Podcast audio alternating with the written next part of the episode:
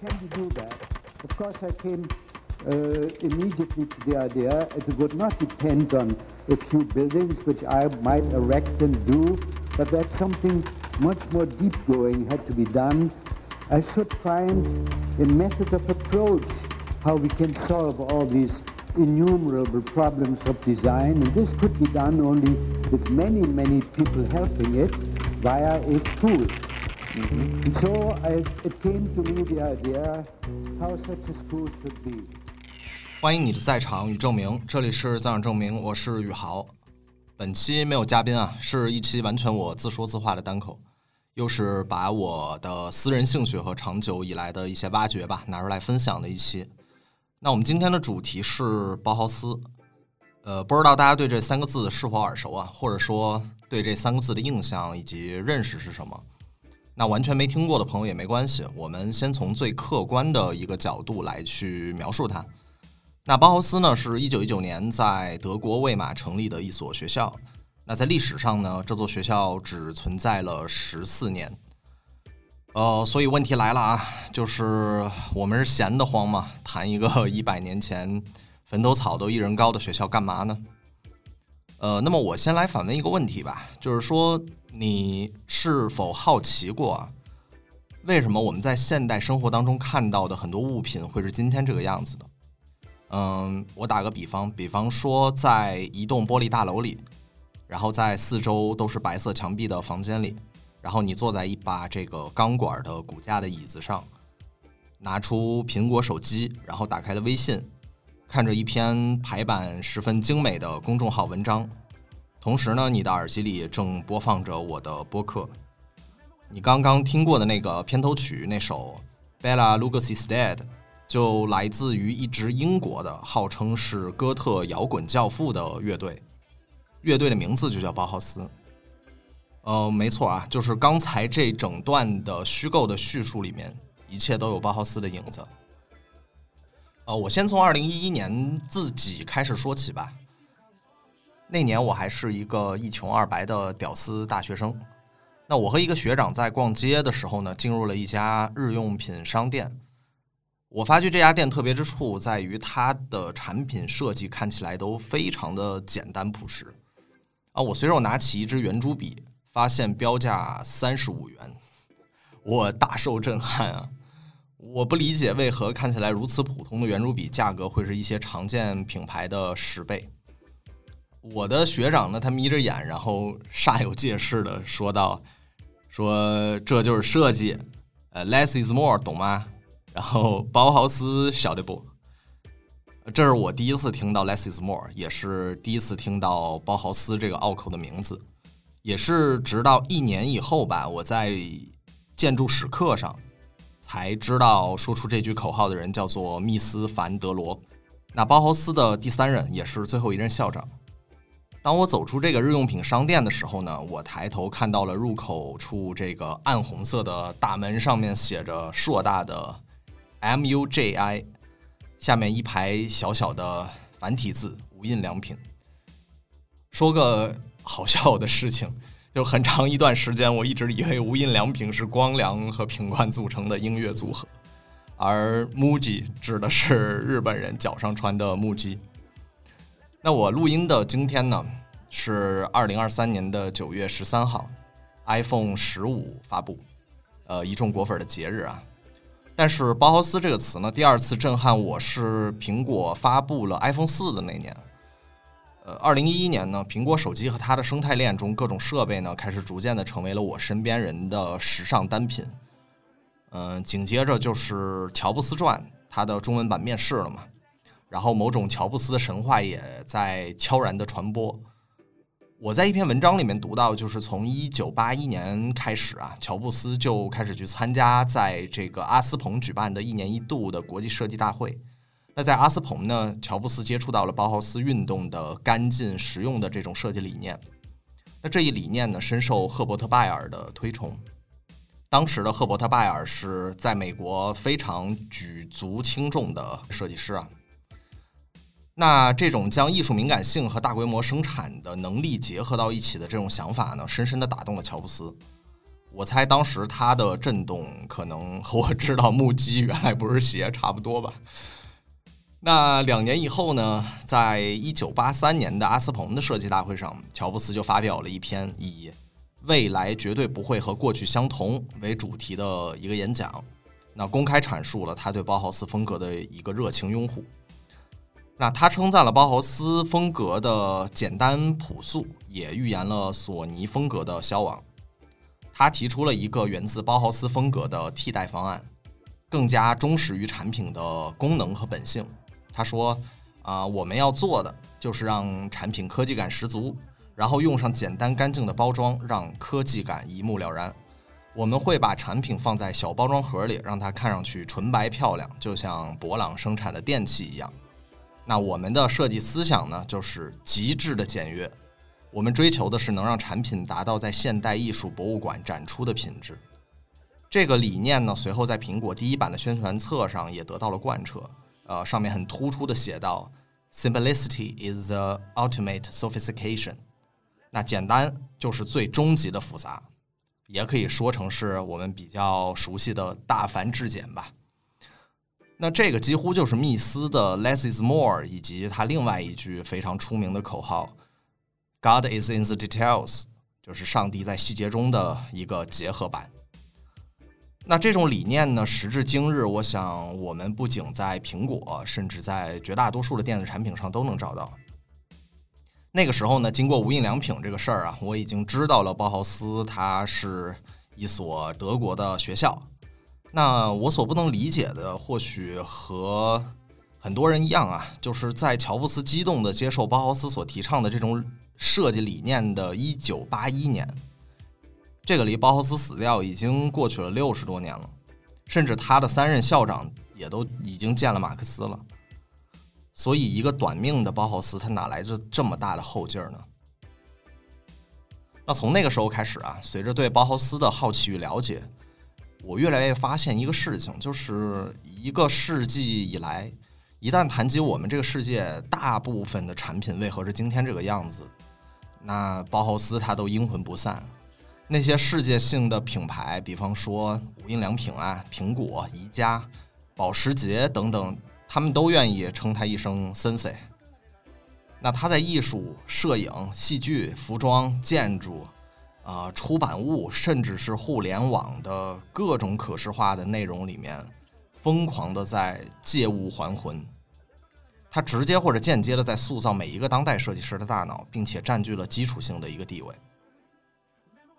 那说到这里呢，这就是我今天想来聊聊这个死去百年的老学校的原因了。对它的研究呢，似乎是在揭开今日人造世界样貌的一个外衣。但是仍旧有许多问题我们还没搞明白啊。比方说，那说到底，包豪斯到底是一座学校呢，还是一种风格呢？呃，一个在魏玛起家的这个小破学校，为什么会全员的大师阵容呢？那百年前，他们到底是一群希望改造世界的理性的改革者，还是一群艺术疯子呢？那那个时代究竟是什么样的？它可以孕育这样一群如此激进的人？那他们究竟是抱持着何种信念呢？这些信念现在实现了吗？还有就是，他究竟是使用了什么样的魔法，改变世界的同时，让今天的我们依旧这么上头呢？那揣着这些问题呢，我会带大家先回到一个半世纪前，慢慢回溯。别担心枯燥和信息的庞杂，我会把有趣和重要的东西拎出来串在一起，尽量保证就算没有背景知识的朋友，也能听完出去和别人吹吹水。那收听过程当中，如果有任何的不解，可以随时查看 show notes 啊，我准备的图片和资料应该可以进一步的帮你去理解一下。那好。那现在就让我们一起回拨历史钟表的指针。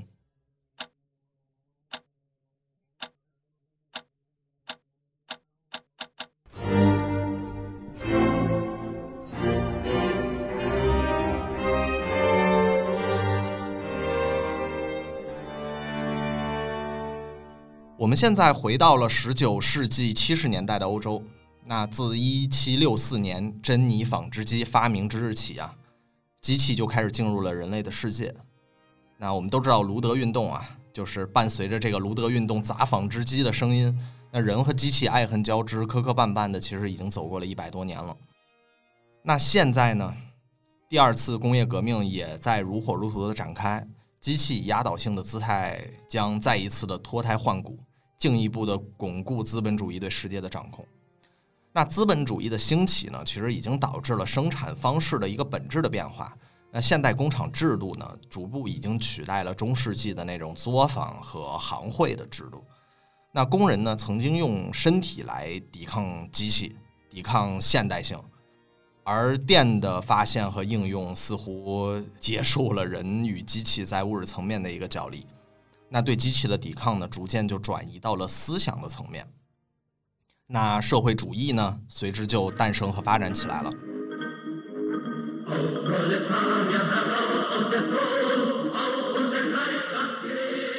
在社会主义的思想养料之下，欧洲反现代性的这种潮流里面呢，手工艺和机器它逐渐发展成为了两个至关重要的隐喻。在艺术中呢，手工艺和机器成为了对立的两极。程度基本上是马斯克对上扎克伯格，他们的信徒呢，一波人深深的迷恋过去的手工艺形式，他们觉得它是美丽的啊，是一种有尊严的劳动，而机械化呢，不仅扭曲了人性，而且使产品变得非常低劣粗糙。那另一波人呢，则反过来，他们拥抱机器，他们认为高效的生产和低廉的成本是可以为更广泛的群体提供可使用的商品的。而且在这种大势所趋之下呢，回到手工艺是很天真而且可笑的。其实这种感觉和我们今天面对 AI 的态度也非常像啊。但是有趣的是啊，就是这个手工艺和机器的两极，他们都从社会主义思想当中汲取养料。呃，尤其是马克思的那些理论，都主张为人民而设计。啊，他们虽然彼此之间呢水火不容，但是都在试图从艺术思想上期望着对这个逐渐步入现代的社会和日新月异的世界能做出一些回应。那在八十年代的英国，有史以来第一场大规模的风格运动就开始了，其中的先驱呢是这个约翰罗斯金和威廉莫里斯，他们深刻的意识到现代工业对社会的改变。导致了一种什么样的状况呢？就是艺术家啊，他们不屑于参与产品设计，呃，反过来呢，工厂他们又只注重产能和销量，这个东西呢，就造成了一个问题，就是说提供给普通人所使用的工业产品呢，都非常的粗制滥造、丑陋不堪，而传统的手工艺者呢，他们虽然仍然在那儿精工细作，但是因为这种方式呢，它的成本太高，所以说到底还是在为权贵来服务。那他们二人呢，就憧憬着对这种社会情形做出一些改变，所以这个工艺美术运动啊，就随之而来了。呃，他们的理想呢，是在工艺美术运动之下，能提高这个生活用品的设计标准，啊，使广大人民群众能够比较容易负担得起。那简单的来说，就是古典那种装饰复杂的玩意儿太贵，咱们老百姓用不起。那现在给咱老百姓用的东西呢，又都是工厂批量生产的这种歪货，所以呢，我们去搞一种去掉一些装饰的这种风格，啊，它的这个成本不就有所下降吗？那就可以让咱们兄弟姐妹们都能用上这个物美价廉的好东西了。那打这儿起呢，我们可以看到这个古典审美开始第一次脱去装饰啊，向现代主义蜕变了。那工艺美术运动传播很深远，它从这个大不列颠开始向欧洲扩散，甚至远渡重洋到了美国、日本。在欧陆上的这种风潮啊，它慢慢的转变为新艺术运动。啊，新艺术运动这群人呢，他们继续向前一步，几乎完全放弃了任何一种传统装饰的风格，他们走向了另外一种自然风格。那新艺术运动的影响它更加广泛了，除了日用品。他们也开始涉及到家具、平面设计、呃雕塑、绘画、建筑等等。那说到这儿呢，你可能好奇这个新艺术它新在哪儿？那我说两个人，你马上就能明白啊。一个是阿尔丰斯·穆夏，另外一个是安东尼奥·高迪。啊，一个是这个少女题材画家，那 另一个是童话主题建筑师。那现在咱们就有画面了，就是说新艺术运动呢，它主打一个向自然看齐。那他们认为自然中没有直线，所以崇尚一种曲线的流动的心态，同时运用大量的这种自然中的元素，比方说这个花花草草啊、小动物啊啥的，这都是这帮新艺术运动的老师们最喜欢的素材。那我们现在仍然能在欧洲看到大量的这种新艺术风格运动的这种物件啊，比方说以这个花草为图案的壁纸啊。呃，地毯呐，然后腿儿歪七八扭的那种桌子椅子，当然还有那些看起来装饰很多，但是比较流动、比较轻快的建筑。那说到这儿呢，如果你还没有具体的画面感呢，可以看一下 show notes，也可以跟我一起回想一下。嗯，比方说美剧，呃，《白莲花度假村》第一季那个片头啊，每一集都会放的那个酒店的夏威夷的墙纸。还有就是说，高迪在巴塞罗那造的那些像山丘啊、像巨龙啊，然后立面上有什么小青蛙、小兔子那种奇奇怪怪的房子。那之前的古典风格都太正式严肃了，而新艺术运动呢，突然变得非常的浪漫童真，啊，如梦似幻，而且很平面化，就非常符合大家的少女心。我们今天如果再去看新艺术运动的东西啊，我觉得其实是非常非常符合现代审美的。你比方说像木下老师啊，他有一组作品叫《黄道十二宫》，那个感觉俨然就是我们今天看到的塔罗牌一样。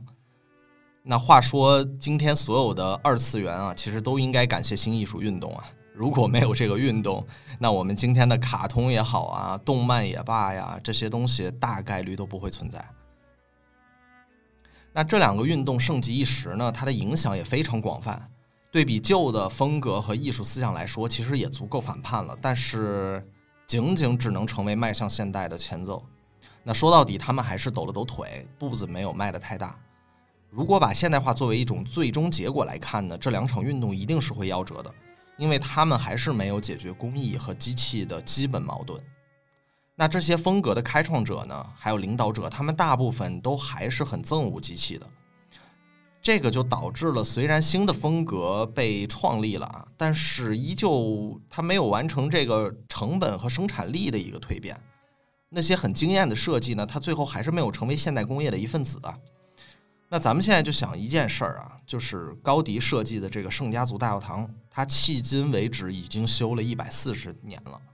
那现在巴塞罗那人民还苦哈哈的在工地上忙活呢，咱们就能知道，就是。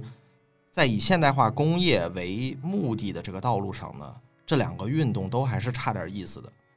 那就属于说老百姓眼巴巴的看着你们玩了几十年，你说好看吗？是玩的是真好看，呃，花活嘛也确实是挺够劲儿的。但是说好的这个人人买得起，却没了音讯。这两股风潮的影响下呢，在德国出现了一小波这个叛变分子啊，他们嘴上。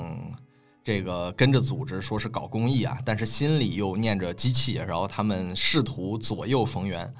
然后一九零七年呢，这群人自立山头，扯起一面大旗，叫做德意志公益联盟。主要的理念呢，就是公益和机器一起上，然后左手我们工业化，右手美与精神双管齐下。那这个联盟呢，最出名的一位叫做彼得贝伦斯，A.K.A. 德国现代设计之父。那可能今天知道他的人相对偏少一点，但是他的很多学生呢，日后都成了如雷贯耳的巨匠。那别的咱不说，光现代主义建筑这四巨头，他就教出了仨，分别是包豪斯的第一任校长格罗皮乌斯和第三任校长，就是提出那个 less is more 的密斯凡德罗，还有就是被称为现代建筑旗手、功能主义之父的勒科布西耶。那早期的德意志公益联盟呢，因为反复横跳，其实也没有做出非常具有划时代意义的事件。那如果再持续久一些，会不会有净化的一天？我们无从得知。因为当他刚捂热了屁股，一战来了。战争呢，持续了四年之久，整个欧洲都陷入一片火海，一切固有的事物都被打得稀巴烂。一九一八年十一月呢，以德奥为首的同盟战败，老的帝国崩溃，德皇退位，在一片混乱的这个烂摊子里呢，德国迎来了自己的第一个共和国——德意志共和国，俗称魏玛共和。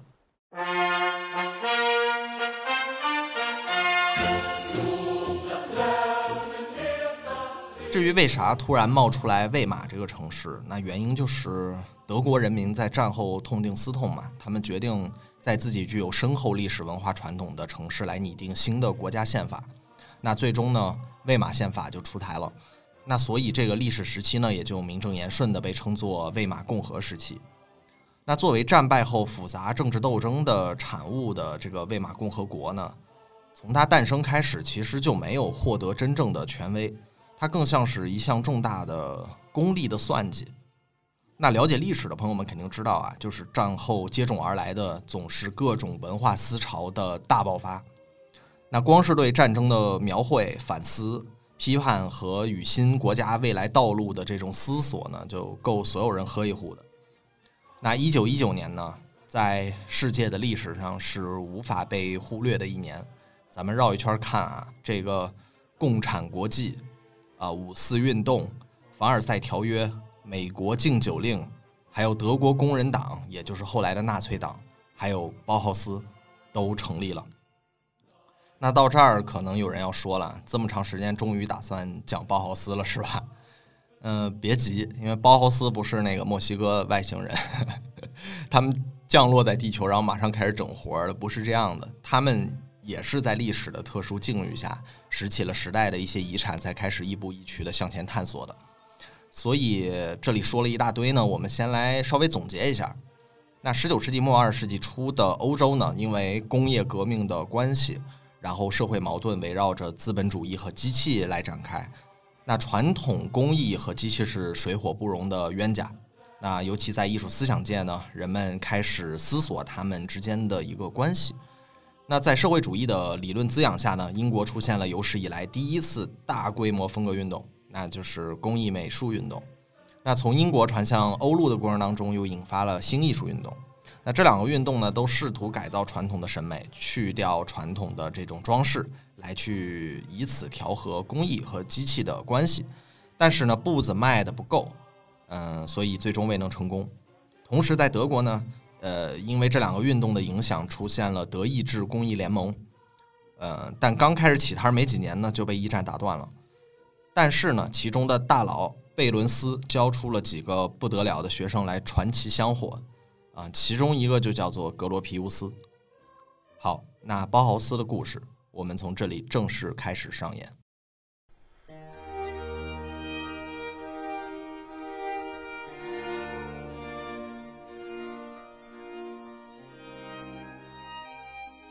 我曾经在一本书名叫《建筑师的二十岁》当中读到过一篇很有意思的对贝聿铭的采访。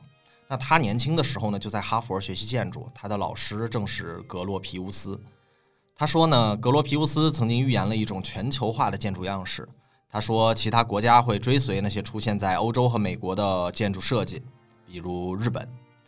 那贝聿铭呢，当时无法同意这样的观点，但是后来他发现他错了。当他中年之际看到上海、东京等等西方世界之外的这些城市，他们证明了格罗皮乌斯是对的。那贝聿铭呢，在访谈里接着就说啊，说科布西耶他不是一个好的教育者，却是一个伟大的建筑师。那格罗皮乌斯呢，不是一个伟大的建筑师，却是一个伟大的教育者。他说我有理由这样说，因为他们两个我都认识。就这话怎么听怎么凡尔赛，但是他说的确实是事实。就是从格罗皮乌斯本人一生的遭遇来看呢，他最为人津津乐道的成就，主要就集中在教育层面，尤其是包豪斯。那没有他的话，包豪斯是绝不可能出现的。那咱们就说啊，包豪斯就相当于人类设计历史上的曼哈顿计划。那格罗皮乌斯呢，无疑就是奥本海默了。一九一零年呢。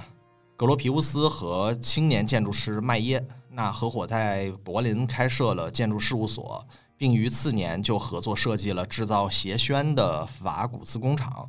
那这个成为格罗皮乌斯早期一个重要的成就，也是第一次世界大战前最先进的一座工业建筑。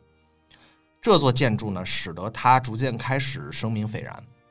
一九一四年的时候呢，格罗皮乌斯被推荐接替威尔德。呃，来担任这个魏玛工艺学校的校长，但是不巧的是呢，同年一战爆发了，他被应征入伍，成为了德军中的一名骑兵卫官。他曾经在诺曼底的一栋建筑中避难，结果建筑被炮击，然后倒塌了。那除了他以外，其他人全部都遇难了。我不知道他当时在想什么，但是我猜一个建筑师险些被建筑砸死，这个是 多么大的讽刺啊！那如果去改变世界，用一种创造性的方式，而不是破坏性的。那重新设计世界，无疑就成为了他最大的一种野心。一九一九年呢，他终于可以接手老的魏玛工艺学校了。他在自己的备忘录中写道：“单是关怀手工艺和小工厂的产品是绝对不够的，因为这些产品永远不会失去与艺术家的接触。那相反的呢，艺术家也必须要去学习如何直接参与大规模的生产，而工业家呢，也必须认清楚如何去接受艺术家以及。”艺术家所能产生的价值，那必须形成一个新的设计学派来影响工业界，否则一个建筑师就不能实现他的理想。那用我们今天的话来说呢，就是要把工艺艺术可以产品化并且商业化，而最终的目的呢是要实现一个拼盘大集合。那格罗皮乌斯呢称其为艺术的综合，那就是建筑。那既然有了新的这个 slogan。新的 idea，那就不能还用保守的旧名字了。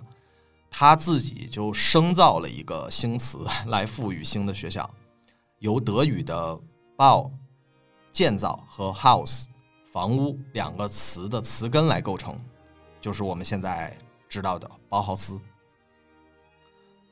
那学校成立呢？格罗皮乌斯和这个奥本海默一样，他的这种人格魅力啊，还有就是他的这种 selling ideas 的这个技能就开始发动了。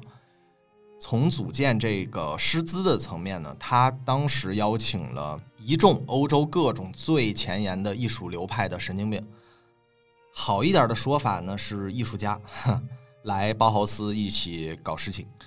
那我们来看一下早期的包豪斯的教师名单吧。那来自匈牙利的构成主义派的莫霍里纳吉，还有来自俄国的抽象艺术先驱康定斯基，啊，来自瑞士的表现主义大拿保罗克利，还有德国表现主义的代表奥斯卡施莱默，还有利奥尼费宁格，啊，研究色彩的古怪教育家约翰内斯伊顿。那如果你想看一下这个天团长啥样啊，他们的出道合照可以去看 show notes，我会放在里面。那怎么去描述早期的这个教师阵容呢？嗯，大概就是漫威的复联或者是曼哈顿计划里面的那帮天才科学家们。那格罗皮乌斯他并没有遵循某种统一的标准来进行挑选，他反而是雇佣了那些与众不同的人。呃，这样聚集了一大堆古怪但天才的教师的学校呢，其实我们现在再也找不到了，对吧？那该说不说，就是这帮子人呢，你如果在他们当中引爆一个炸弹，那我们今天生活中看到的事物就会变成另外一个样子了。大师虽好啊，但是多了就容易聚众发疯。那格罗皮乌斯他优秀的项目经理的这种特质，就提醒他需要起草一个共同的理念宣言。他在宣言中说道：“在包豪斯，一切学科都融合在一起。一切造型艺术的最终目的是完整的建筑。学校必须重新成为车间。建筑师、雕塑家、画家，我们必须回到手工艺。”让我们共同希求、设想、创造一栋集建筑、雕塑、绘画三为一体的未来的新大厦。作为未来新信仰的纯洁象征，它将通过千百万手工艺者之手升入云际，还是挺有号召力的哈。那费宁格呢？他还为此专门刻了版画，然后印刷成了这个宣传册的封面。那宣言有了以后，实操层面怎么搞呢？那这群人就决定放弃传统的学科制，直接设立了一大堆工坊，比方说这个金属、纺织、陶瓷、玻璃、印刷等等，用每个工坊都配一个艺术大师，一个工艺大师。那学生是他们的徒工，目标呢就是学习之初就将二者结合。那么做出来的东西呢，自然说就是又好看又实用，而且还能大规模的生产，还能以比较低的价格呢进入市场。那言下之意呢，就是咱包豪斯也不整那些虚的，那玩的就是实操，这个倒是颇有咱们中华名校蓝翔的意味啊。但是无论从宣言也好，教育方式也罢，我们其实不难看出啊，格罗皮乌斯他对工艺美术运动的那种社会主义理想的继承，还有这个德意志工艺联盟的那些比较务实的思考，而且他打算向前再继续迈一大步。那一战后的欧洲呢，旧世界不再被信任了，啊，人们希望看到的是新的秩序和理想，尤其是年轻人呢，都在期待着新的教育理念的到来。包豪斯的宣传册呢，被大量的印刷发散，很多学生知道自己该去向何方了。那这件事情呢，在年轻人中吵得沸沸扬扬，到一种什么程度呢？甚至有谣言称啊，包豪斯会把人带进这个小黑屋。然后通过观察被电击的反应来决定是否有资格入学，这个非常像那个时代的某种呃神秘小故事啊。那有许多人呢，甚至他们是步行来到魏玛包豪斯来报道的，因为他们实在是太穷了。那有大批的学生入学，有十八岁毕业的高中生，有曾经受过美术训练的青年人，呃，还有很多是一战的退伍的军人。那门庭若市呢？它其实本来是件好事儿啊，但是也导致了一个问题，就是学生的素质良莠不齐。你说这咋教呢？那这个时候呢，约翰内斯伊顿他的这个教学经验就起到了作用。那他们开创了一个为期半年的基础课程，在课程中呢，学生被提倡忘掉以前所有的固有观念，在包豪斯重新开始了解工艺啊、艺术理论呐、色彩概念等等。并且与之前有各种专长的学生们一起通力合作。那伊顿的课程呢，十分受到学生们的爱戴，但是他本人呢，非常的奇。他的授课方式非常古怪，他鼓吹一种神秘主义，带有很强的这个宗教色彩。他本人是信奉那个拜火教的，然后他就会把自己的教室称为叫做圣殿骑士厅，然后在里面挂一面太阳旗。那课前呢，他会要求学生们进行一套这个节律运动来调整呼吸，然后才开始一天的艺术探索。他的课堂上呢，就是我们可以想象一下啊，就非常像那个现在的瑜伽教室。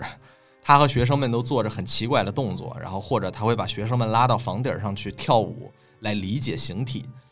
那他有一句名言呢，叫做：“在你学会画老虎之前，你需要学会像老虎一样吼叫。”那他另外呢，还宣布这个头发是罪孽的标志，然后把自己剃成了光头，并在后脑勺上纹上了一颗巨大的星星，是 star 那个星星啊，不是动物园里的那个。他还坚持餐厅呢要有素食厨房，大量的吃蒜。那他的课堂总是有一股浓浓的蒜味儿，然后他总是一副光头、圆眼镜儿，然后黑色的外衣的那种样子，看起来非常像《零零七》里的反派，然后也像个邪教头子。但是呢，这个异类的老师呢，他非常善于教导学生们遵从内心的直觉来进行创作，然后他还是现在的艺术课程这个三大构成的发明者。这种艺术教育的方法至今仍在被许多艺术学院采用啊。如果你是一个曾经有这个艺术或者设计呃学习背景的一个学生，你就肯定知道咱们大学里面一进门啊，第一个学期的课那就是要学习那些所谓的。平面构成啊，立体构成啊，色彩构成啊等等这些基础课，那他们的源头呢就在伊顿这里。那魏玛时期的包豪斯呢，他感兴趣的其实是追溯艺术与设计的一个根本法则，尝试着找到规律和本质，并且以此来解决问题。嗯，就像包豪斯经常使用的那些符号啊，我们大家很很多人都看过啊，就是一个蓝色的圆形，然后一个黄色的三角形和一个红色的正方形。那他们觉得呢？颜色并不是被赋予的，而是这些几何形体的一个本身的属性，它们之间是通感的。他们认为呢，就是即便我们在白纸上啊用铅笔来画下一个圆形，那它默认依旧是蓝色的。就这些探索和观念啊，其实我们能看到他们的某种决心。他们呢想将视觉还原为其最纯粹的和最本质的一种程度，以此来穿越事物的表层，呈现出的这种幻想。然后剥离掉一切后天的画蛇添足的这个装饰。那站在今天，我们回头来看啊，他们其实是在实验一种艺术上的世界语言，就像阿拉伯数字。这种野心呢，真正的令包豪斯开始向现代启程。那到了今天呢，我们看到我们身边很多的产品，其实都在做一种非常极简主义的设计。比方说，我有听说第一代的苹果电脑，当时。还是那种纯平的大方脑袋，一个正方体。当时呢，设计好了以后，乔布斯看到这个产品，他就发现一个问题，就是我以正常的一个使用习惯来使用这台电脑的时候，人是从上向下看下去的。那这个电脑呢，它虽然本质上是一个完完全全的正方体，但是从那个角度来看，它就会变成一个梯形。所以呢，他就让设计师把这个电脑呢下面稍微增加了几毫米。以保证正常人在使用的时候看到这个电脑是一个非常纯粹的一个正方体，所以你可以看到啊，其实这个东西就是包豪斯他们最早去剥离掉那些所有的装饰，想去还原的一种极为纯粹的、极为和本质相关的那种形体的一种理念。那我们话说回来呢，伊顿呢，他是一个杰出的教育者，但是他的确是玩宗教玩的有点太进去了。那越来越无法将宗教与教学分开，啊，一九二三年的复活节呢，在格罗皮乌斯的一个劝说下呢，他就离开了包豪斯。那接手他的人呢，就是莫霍里纳吉，他与伊顿的画风是截然不同的。他这个人呢，更严肃理性，然后他而且他对技术更感兴趣。在他的领导下呢，包豪斯就开始转向。那格罗皮乌斯就写下了一个新的目标啊，那就是艺术与技术的新统一。某种程度上呢，这个其实就是成立之初学校的宣言的一种重申啊。这个新的目标看起来像是一次跑偏了五年以后的回归啊。那他虽然十分肯定伊顿的这个教学成果，但是这次呢，但这次呢，他决心终结现有的表现主义倾向，更加理性的去实践，使包豪斯呢成为几十年来各种零零总总运动的终结者，彻底能调停艺术与技术。啊，工艺和机器之间的关系。那这次呢，他还加入了一些材料学的基础课程，让学生真正的能去理解材料本身，并且能发挥其特性。至此呢，现代设计界可能最如雷贯耳的一个观念就诞生了，那就是很多人都知道的啊，形式追随功能。简单的说呢，就是说越好用的东西它就越好看，那越好看的东西也应该越好用。那这个呢，也逐渐成为了包豪斯的一个精神支柱啊。在平稳运行了五年以后啊，也许我们现在回头看啊，是最平稳的五年。那包豪斯如此一所前卫大胆的学校，它就跟人是一样的嘛，它的麻烦是肯定不会少的。在五年这个过程当中呢，慢慢慢慢就很多麻烦开始找上门来了。那魏玛呢，是一座非常古老的历史名城。那如果了解的朋友们肯定知道，它是歌德和席勒的城市。对吧？也是李斯特的城市，那魏玛呢就开始越来越无法忍受包豪斯和他的一个非主流的做派了。魏玛的市民们呢，五年内完成了观望包豪斯、排斥包豪斯到厌恶包豪斯的一个过程。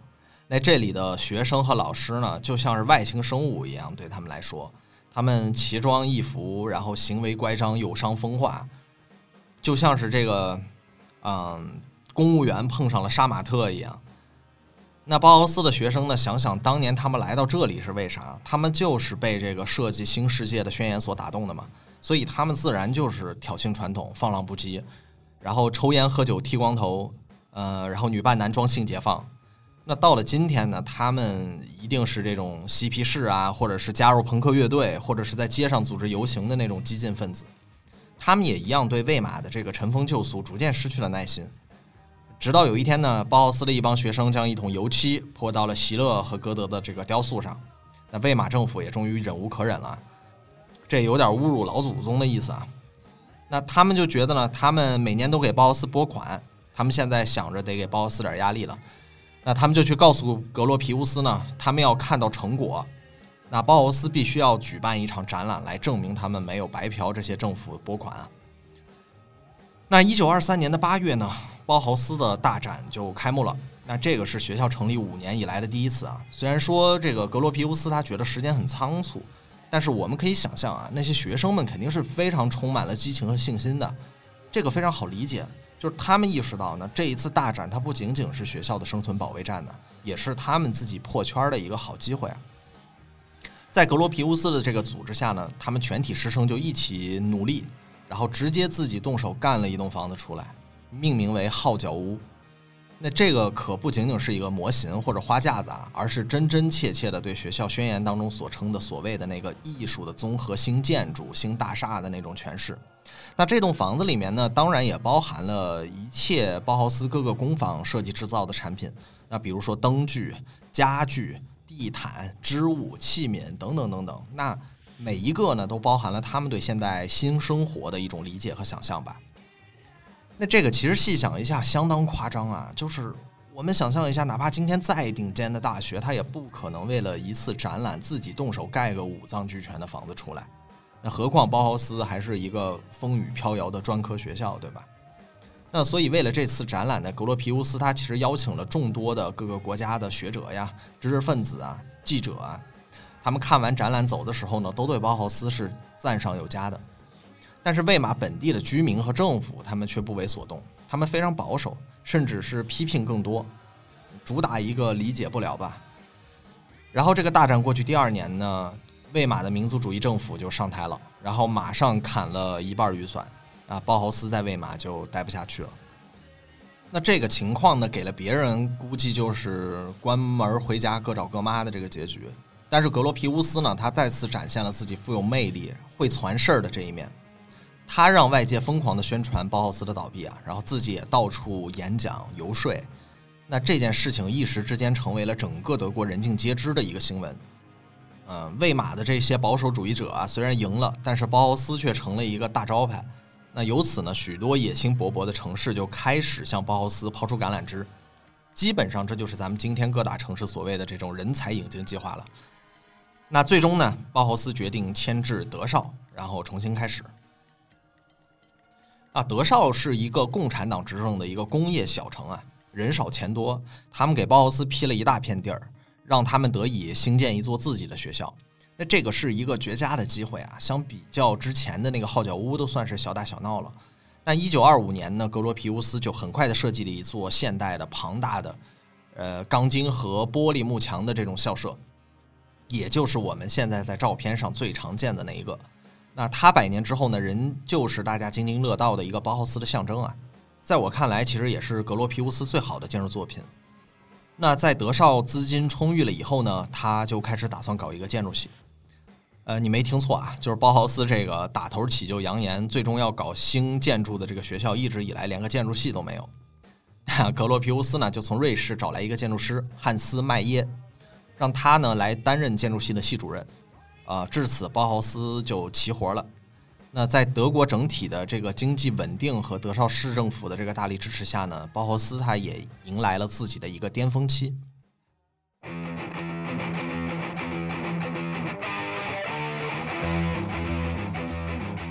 那学生们呢，一边学习一边 party，然后创作娱乐两不误吧，属于是。然后包豪斯的 party 呢，它每隔几周就会举办一次。然后他们有金属主题啊，什么纸主题啊，或者戏剧主题啊等等，就是一系列玩法。那 party 对他们来说呢，是集合服装、音乐、运动等等一系列的一种整体艺术。就像这个包豪斯的老师啊，奥斯卡施莱默，他有一句名言，他说：“让我看看你是怎么聚会的，我就让你看看我是谁。”那派对非常的盛大热闹啊，人员也很。纷杂，然后他们对待性也非常开放。那我们常说那个性解放是六十年代才开始了嘛？但是其实，在二十年代的包豪斯，其实他们就已经在萌发和实践了。那当然呢，一年当中最大的派对还是五月十八日格罗皮乌斯的生日。那这个传统至今仍在庆祝啊。但是呢，好景不长，德国的政坛呢是风云变幻的。然后右翼运动兴起和这个纳粹的发展壮大呢，给格罗皮乌斯带来了很多麻烦啊。他被视为一个危险的因素，受到诸多的攻击。一九二八年呢，那个格罗皮乌斯他就离开了，他选择了麦耶，就是瑞士的这个建筑师啊，成为他的继任者来管理包豪斯。那麦耶呢，他是一个正儿八百的一个马克思主义者啊，他是一个功能主义建筑师，一心向往苏联的那个社会制度。那如果说格罗皮乌斯他更关心创造和这个社会新精神的一种结合呢？那其实麦耶他就更关心的是老百姓的这个生活用品是否物美价廉。那在他的带领下，包豪斯就变得更加务实了，也更接近于就是早先提出的这种艺术与技术的新统一。甚至纺织工坊呢，设计和生产的这个壁纸啊，它商业化的非常好，还带来了很丰厚的一个收入。据说啊，连当时的这个政界大红人儿，也就是希特勒，他都想在自己的党派办公室上贴包豪斯的这个壁纸。那一九二九年呢，情况急转直下，呃，一方面是世界经济危机啊，一切都开始崩塌了，包豪斯也不例外。那另外一方面呢，麦耶他自己将这个明确的共产主义倾向啊带入到学校里面，啊，甚至在校内组织一些政治活动。那这个就不仅导致了包豪斯的分裂，像我们刚才说的莫霍里纳吉他们这些教师离开了，他同时呢也给学校贴上了左翼的标签。这使得这个包豪斯啊在纳粹逐渐成为德国政坛主流的这个力量之下呢，就变得十分脆弱。也使得德绍的这个市政府啊受到了攻击。那一九三零年呢，麦耶就被迫离职了。那这个时候呢，格罗皮乌斯就找来了刚完成了在巴塞罗那世博会德国馆的那个明星建筑师啊，也就是密斯·凡德罗来接任。那密斯呢，他是一个更加严肃缜密的一个人。那他上任的第一件事就是要处理包豪斯过度政治化的问题。其实密斯做的是非常及时的，但是呢，毕竟对面是纳粹，你上什么招都不好使。呃，一九三二年呢，纳粹在德绍上台了，然后包豪斯就被扣上了这个布尔什维克或者犹太机构的帽子，然后他们就冲进包豪斯，然后关闭学校，驱赶师生，还逮捕了一些人。那好笑的是呢，纳粹他本来要烧掉这所学校的。但是因为德绍包豪斯的校舍是钢筋玻璃混凝土的，这玩意儿它不好烧啊，所以就只好作罢了。那之后呢，他们又启用了这个学校呢，来作为纳粹党的一个总部。所以说，看来纳粹们不是不懂好赖啊，他们只是手比较欠。那密斯呢，就只得带着学生从德绍又搬去了柏林，找了一个废旧的电话厂安顿下来。在魏玛的时候呢，包豪斯是国立院校；在德绍呢，成为了这个市立院校。那到了柏林，包豪斯就什么都没了，最多只能算是个兴趣班一样的培训机构。那柏林的包豪斯呢，其实已然走到了最终幕，一场无声的告别演出。那讽刺的是呢，包豪斯他一直希望培养出一个建筑的艺术之王。但是好死不死啊，最终迎来的却是希特勒，这个曾经两度被维也纳艺术学院拒绝的前落魄画家。但如今呢，他来到这所艺术学校，带着的不是笔和画布，带来的却是勒死他的绳子。一九三三年的柏林发生了什么？我猜大家都知道啊，就是国会纵火案。那这个标志着希特勒正式的夺取了政权，同时也标志着包豪斯的死亡。一天早上呢，当密斯来到学校，然后发现里面赫然全部都是盖世太保。那无奈之下呢，大家决定关闭学校，不把包豪斯交给纳粹。密斯呢带来了一瓶香槟，然后所有人一饮而尽，从此自谋生路，天各一方。那许多人呢都逃了，也有人留下，最后死在了集中营里面，或者为纳粹服务了，放弃了自己的包豪斯精神。那魏玛的布痕瓦尔德集中营的大门上雕刻的那个字样呢，赫然就是包豪斯字体，而且我们也会发现，为奥斯维辛设计兵营的建筑师也曾经就读于包豪斯。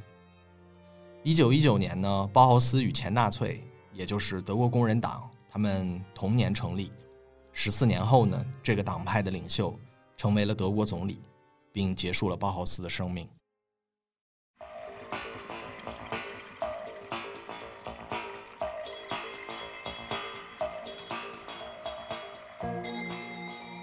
有趣的是呢，纳粹成为了吹散蒲公英的一口气，让包豪斯开始去往全世界。他们杀死了包豪斯，却也让他重获新生，遍地开花，并且在当地继续扩大着包豪斯的影响力。那麦耶呢，去往了苏联，他心心念念的地方啊。格罗皮乌斯呢，密斯、纳吉等人，他们就去往了美国。美国欣然就接受了包豪斯的风格。然后，但是呢，将其转变成为了一种企业风格，而不是一种社会包容的风格。有很多人呢批判包豪斯失去了原本的精神，但是这并不影响他在美国的受欢迎程度，以及他继续在改变一切。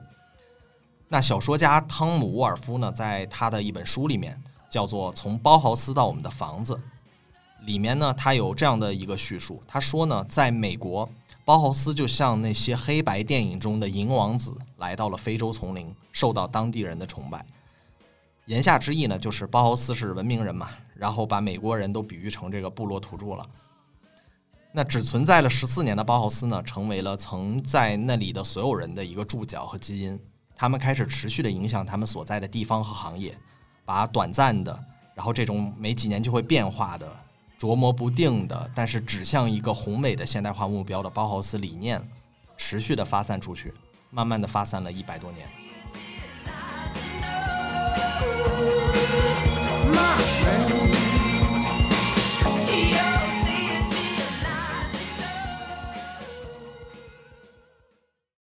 讲到这里呢，包豪斯的故事就基本上结束了。我们回顾了一百五十年前的世界变革、战争、新的探索，还认识了一群稀奇古怪的人，对吧？他们拼命的折腾，然后试图以此来重新设计世界，改变一切。我不知道这个对于听到这里的你有什么样的感受啊？可能和我一样有一点唏嘘感慨，也可能觉得故事很长，有点疲惫。但是最后呢，我还是想用一点时间来回答一下一开始我们就问出的那个很终极的问题，也是我呢最早知道包豪斯以后产生的疑惑，就是包豪斯他究竟使用了何种魔法，让今天的我们依旧上头呢？那一九五三年，密斯在格罗皮乌斯七十岁的寿辰上说，包豪斯是一种理念。如果你还记得刚才我们聊的那些事情，就会发现。包豪斯的理念实在是太多了，那伴随着三任校长，还有三次搬迁，很多的理念甚至模糊、矛盾和多变。格罗皮乌斯他既继承了工艺美术运动，然后认为艺术和技术是有差别的，但是他也相信德意志工艺联盟的那种信念，拥抱机器的理性和效率，然后呢又能关注艺术的审美和趣味。那再比如说。建校的时候呢，他提出各个学科融合，最终的目的是建筑，是建造未来的新大厦。但是包豪斯很长时间都连建筑系都不存在。他也说呢，学校必须成为车间，但为什么又将基础课程这样的重任交给伊顿这个表现主义神秘主义者呢？那如果说确立了形式追随功能为核心，那为什么又？迟迟到了这个麦耶之手，包豪斯才开始尝试工业化呢。那包豪斯在最初阶段追求的更像是一种乌托邦式的模糊的未来。就唯一明确的是呢，他们拒绝那种属于过去的、承载了过多元素的历史主义，包括过度的细节和装饰。那短短的十四年呢，有着太多的矛盾和混乱。而就在这其中呢，马塞尔为了纪念他老师瓦西里康定斯基的。瓦西里钢管椅，还有拜耶设计的现在人人都在用的这种非衬线通用字体，还包括玛丽安设计的茶壶，然后彼得凯勒设计的摇篮，还有格罗皮乌斯设计的德绍校舍等等等等，这些对现代设计产生巨大影响的作品，就这样一件一件的冒了出来。难道这些善变和混乱只是格罗皮乌斯或者包豪斯自己的矛盾吗？这个矛盾难道不是那个时代的世界呈现在一切前现代与现代之间、和平与战争之间、工人与机器之间、艺术和技术之间，甚至布尔什维克和纳粹之间、保守与变革之间这种反复进退、曲折迂回的全部特征吗？那包豪斯呢？在这种时代的矛盾之下，反复的试验着如何走入新的世界。可能即使是在包豪斯时期的格罗皮乌斯，可能也没想明白，就是从时代层面，他们究竟在内心深处最想做到的是什么？他们唯一确定的可能，就是要改变。当年的他们一定不知道啊，其实他们已经开始改变世界了。但是如果他现在仍然活着的话，其实他们可以欣慰地看到啊，各种运动来来去去，但是包豪斯仍旧持续影响着现在的世界。他们曾经的那些冒着各种风险，甚至自己都毫不确定的那些尝试，却完成了想象力和信仰的一跃，为我们当今的现代生活做了准备，探索出了某种基准与目标。而如今呢，包豪斯已经潜移默化地成为了我们集体意识的一部分。那一九五七年。人类第一颗人造地球卫星升空，那时的技术呢，已经将所有人呢或深或浅的拉入到了现代世界里面。阿伦特呢，在那一年写下了《人的境况》，里面提出了三个概念，分别是劳动、工作与行动。劳动呢，是为了身体的维持；那工作呢，是一切人造物的行为；而行动则是在公共空间进行言说活动，是与人和世界的交互。就像我们曾经提到啊，在十九世纪末二十世纪初，人们认为曾经的手工艺才是有尊严的劳动，因为这不仅是一份职业和工作啊，也是与其他人打交道的途径和影响世界的方式。而机器的出现呢，将工作和行动都还原为纯粹的劳动，那人呢，只是在为生存机械的造物，人的行动意义也被剥夺。那阿伦特呢，将之称为现代世界异化。但是面对低廉成本与高效的诱惑，其实没有人能阻止时代滚滚向前。我不知道格罗皮乌斯是否读过阿伦特的这本书啊？但是如果他读过，可能可以迅速的联想到自己或者包豪斯。我们现在回头看，他们几十年前一直试图去改变的东西，其实就是对这种异化的重新设计，只不过是和谐的嵌入在技术当道的现代社会当中而已。那这其实不是魔法。是一种单纯的对改变的理想与信念，它让少年时就死去的包豪斯不断的推陈出新，直到现在借着 MUJI，借着宜家，借着苹果，借着一栋栋高耸入云的玻璃摩天楼还魂重生。而我们在被改变之后呢，仍然在庆祝着包豪斯这具遗体上的灵魂。格罗皮乌斯在他去世前一年的访谈中讲到，在一战复原后，我以为会一切照旧。但某一天，我突然意识到，过去已逝，未来可期，要脱离陈旧的过去，走向现代，这是一次顿悟。那个顿悟时刻，我至今没有忘记。要行动起来，做全新的尝试，去改变我们原本生活的空间与环境。当我回顾往昔，我依然记得那个开心的时刻。我一直认为，如果一个人能有一些乌托邦式的理想信念，那么即使他老了。他也依然年轻。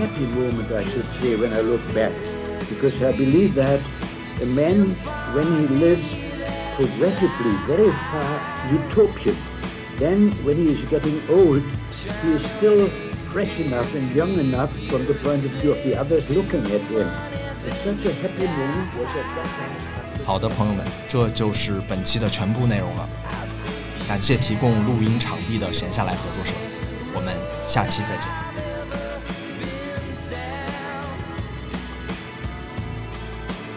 感谢收听《在场证明》播客。目前您可以在各大音频平台找到我们。如果你也对当代城市的生活境遇感兴趣，欢迎加入《在场证明》的听友群。你可以在公告栏与每期 show notes 中找到入口。如果希望参加我们组织的线上线下活动，可以关注我们的播客机构 EchoCast 回声场的微信公众号来获取最新资讯。欢迎你在场证明。